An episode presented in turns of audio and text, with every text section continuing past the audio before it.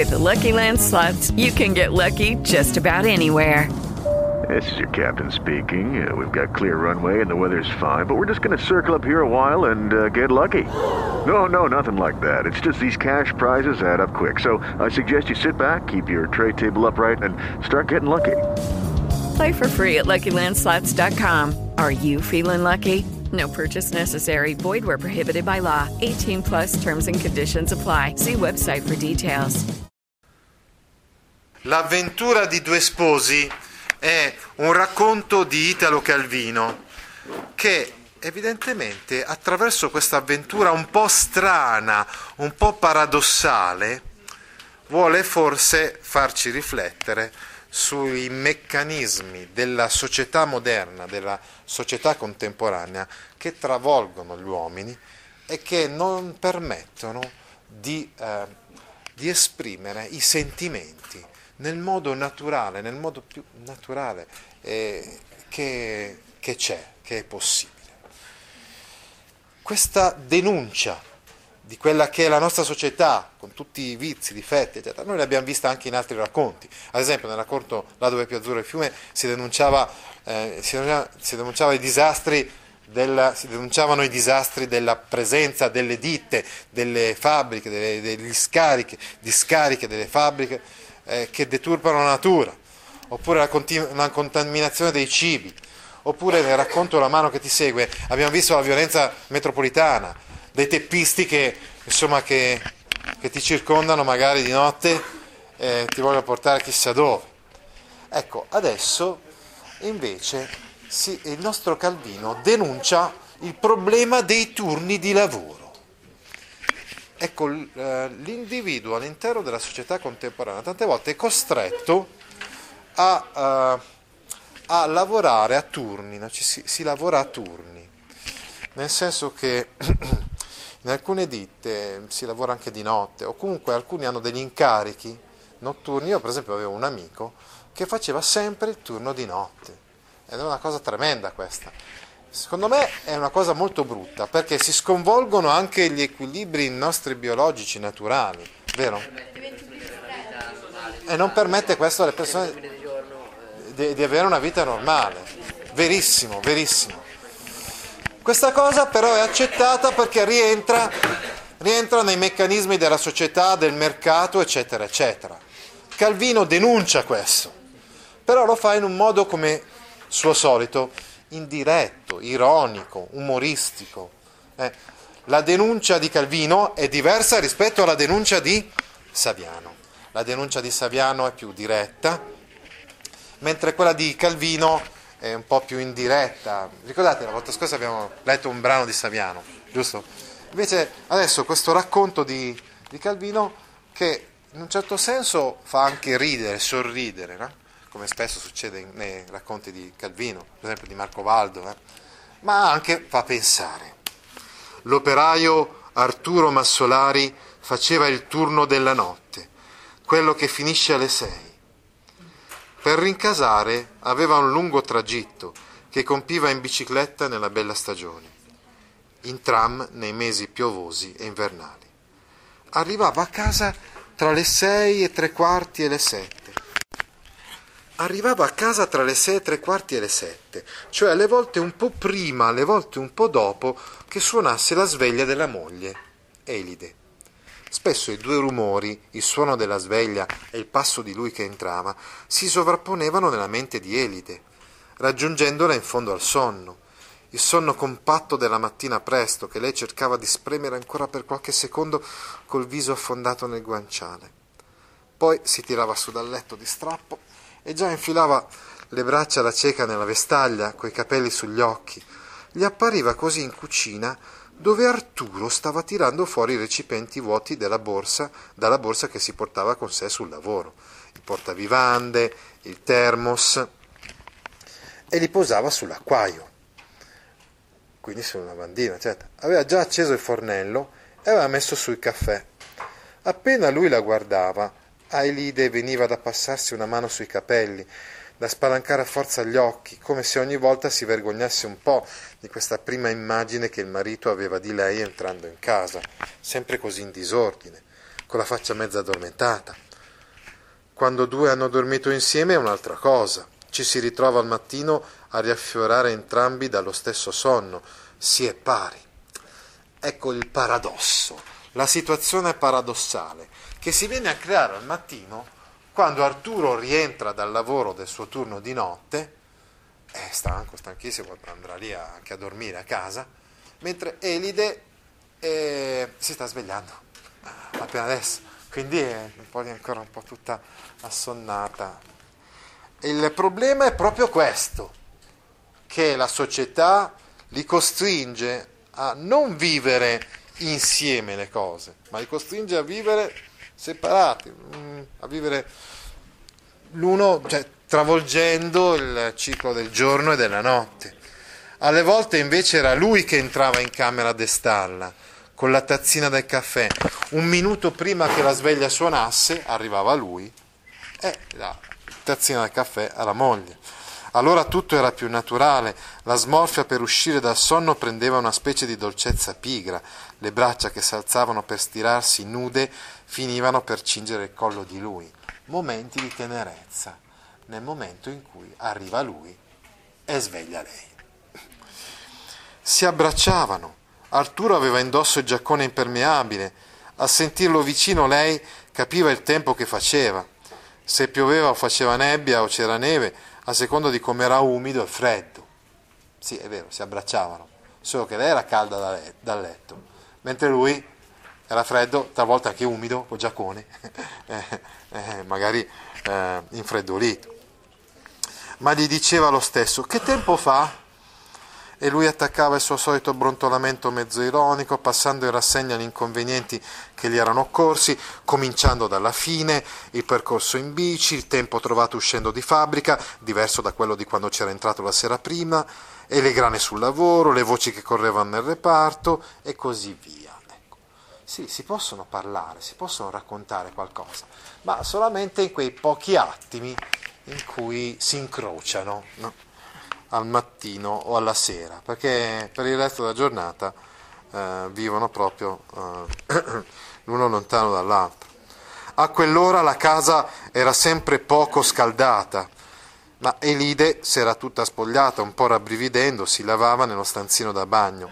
Dietro veniva lui, con più, più con calma, si spogliava e si lavava anche lui lentamente, si toglieva di dosso la polvere e l'unto dell'officina. Sì, è vero che sì, eh, vanno tutti e due a lavarsi, solo che la prima si lava perché si è appena svegliata e quindi deve lavarsi perché, per svegliarsi un po' di più, mentre l'altro si deve lavare perché, perché è sporco del lavoro, dell'officina, eccetera. Così stando tutti e due intorno allo stesso lavabo, mezzi nudi, un po' intirizziti, ogni tanto dandosi delle spinte, togliendosi di mano il sapone, il dentifricio, continuando a dire le cose che avevano da dirsi, veniva il momento della confidenza e alle volte, magari aiutandosi a strofinarsi a vicenda la schiena, si insinuava una carezza e si trovavano abbracciati. È una storia un po' triste questa perché è vero che ci sono questi momenti di tenerezza, ma sono un po' quasi rubati lì, mentre si stanno lavando insieme a lavandino, insomma. Quindi non, non riescono a stare insieme, a vivere tutta la vita insieme. E si trovavano abbracciati, ma tutto a un tratto Elide, Dio, che ora è già? E correva a infilarsi il reggicalze, la gonna, tutto in fretta, in piedi, con la spazzola già andava su e giù per i capelli, sporgeva il viso allo specchio del comò con le mollette strette tra le labbra. Arturo le veniva dietro, aveva acceso una sigaretta, la guardava stando in piedi, fumando, e ogni volta pareva un po' impacciato di dover star lì senza poter far nulla. Elide era pronta, infilava il cappotto nel corridoio, si davano un bacio, apriva la porta e già, lei, e già la si sentiva correre giù per le scale. Top. Fine del sentimento, eh, fine dell'idillio, perché? Perché è già ora di andare al lavoro e Elide deve andare a lavorare. Lei lavora di giorno, eh, non lavora mica di notte. E quindi in un attimo uh, non, non fanno neanche in tempo, diciamo così, quasi quasi a incrociarsi, che già lei è per strada e lui rimane lì. Arturo restava solo. Seguiva il rumore dei tacchi di Elide giù per i gradini e quando non la sentiva più continuava a seguirla col pensiero, quel trotterellare veloce per il cortile, il portone e il marciapiede, fino alla fermata del tram. Il tram lo sentiva bene, invece, stridere, fermarsi e lo sbattere della pedana a ogni persona che saliva. Ecco, l'ha preso, pensava, e vedeva sua moglie aggrappata in mezzo alla folla di operai e operaie sull'11, il tram 11, che la portava in fabbrica come tutti i giorni. Spegneva la cicca, chiudeva gli sportelli della finestra, faceva buio, entrava in letto. Quindi adesso praticamente le, le, Arturo deve dormire, quindi chiude le persiane, insomma, eh, qui dice le imposte, gli sportelli della finestra, nella sua stanza si fa buio mentre invece in strada ormai è mattina. Eh, penso che ci sia però amore qua, vero, fra i due, vero che si intravede questa cosa. Assolutamente, il fatto che continua a seguirla col pensiero. C'è però un po' anche, oltre all'amore, c'è anche un po' di amarezza, un po' di amarezza, di malinconia, perché comunque eh, non c'è questa possibilità di, di, stare insieme più di tanto, no? di vivere insieme. Lui tra l'altro è stanchissimo, ha lavorato tutta la notte, adesso è arrivato il momento di dormire per lui. No? Il letto era come l'aveva lasciato Elide alzandosi, ma dalla parte sua di Arturo. Era quasi intatto, come fosse stato rifatto allora. Lui si coricava dalla propria parte, per bene, ma dopo allungava una gamba in là dove era rimasto il calore di sua moglie, poi ci allungava anche l'altra gamba e così a poco a poco si spostava tutto dalla parte di Elide, in quella nicchia di tepore che conservava ancora la forma del corpo di lei, e affondava il viso nel suo guanciale, nel suo profumo, e si addormentava. Quando Elide tornava alla sera, Arturo già da un po' girava per le stanze, aveva acceso la stufa, messo qualcosa a cuocere, certi lavori li faceva lui, in quelle ore prima di cena, come rifare il letto, spazzare un po', anche mettere a bagno la roba da lavare. E Lide poi trovava tutto mal fatto, ma lui a dire la verità non ci metteva nessun impegno in più. Quello che lui faceva era solo una specie di rituale per aspettare lei, quasi un venirle incontro pur restando tra le pareti di casa, mentre fuori si accendevano le luci e lei passava per le botteghe in mezzo a quell'animazione fuori tempo dei quartieri dove ci sono tante donne che fanno la spesa alla sera. Vediamo adesso che cosa accade alla sera, quando lui ormai si è svegliato, perché ha dormito di giorno, ah, inizia a preparare un po' di cose, no? eh, che però sono più che altro un rito no? per aspettare la moglie. Alla fine sentiva il passo per la scala, tutto diverso da quello della mattina, adesso appesantito, perché Elide saliva stanca dalla giornata di lavoro e carica dalla spesa. Arturo usciva sul pianerottolo, le prendeva di mano la sporta e la borsa della spesa, perché lei oltretutto, dopo aver lavorato tutto il giorno, era passata anche a fare la spesa. Ricordate che aveva detto, no, come tutte le altre donne che fanno la spesa la sera. E lui, lui le prende la sporta, quindi le prende la, la borsa no, con, con la roba che ha comprato lei entrava parlando. Lei si buttava su una sedia in cucina senza togliersi il cappotto, intanto che lui levava la roba dalla sporta.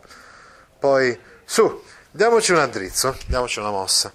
Lei diceva, e s'alzava, si toglieva il cappotto, si metteva in veste da casa, cominciavano a preparare da mangiare, cena per tutte e due, poi la merenda che si portava lui in fabbrica per l'intervallo dell'una di notte, la colazione che doveva portarsi in fabbrica lei l'indomani e quella da lasciare pronta per quando lui l'indomani si sarebbe svegliato.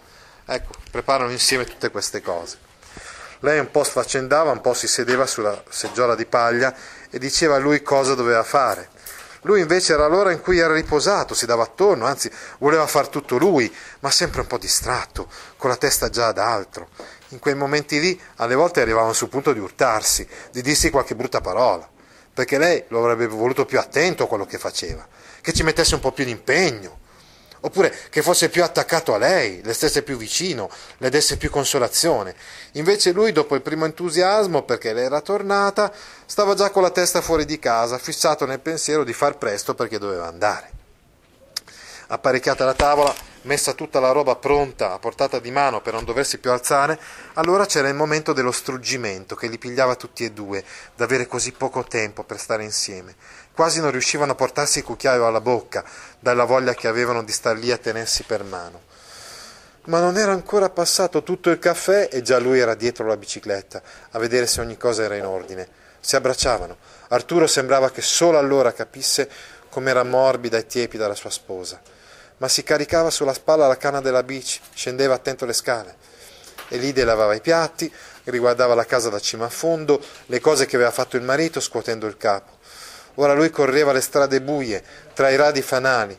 Forse era già dopo il gasometro con la bicicletta, ma a lavorare con la bicicletta lui.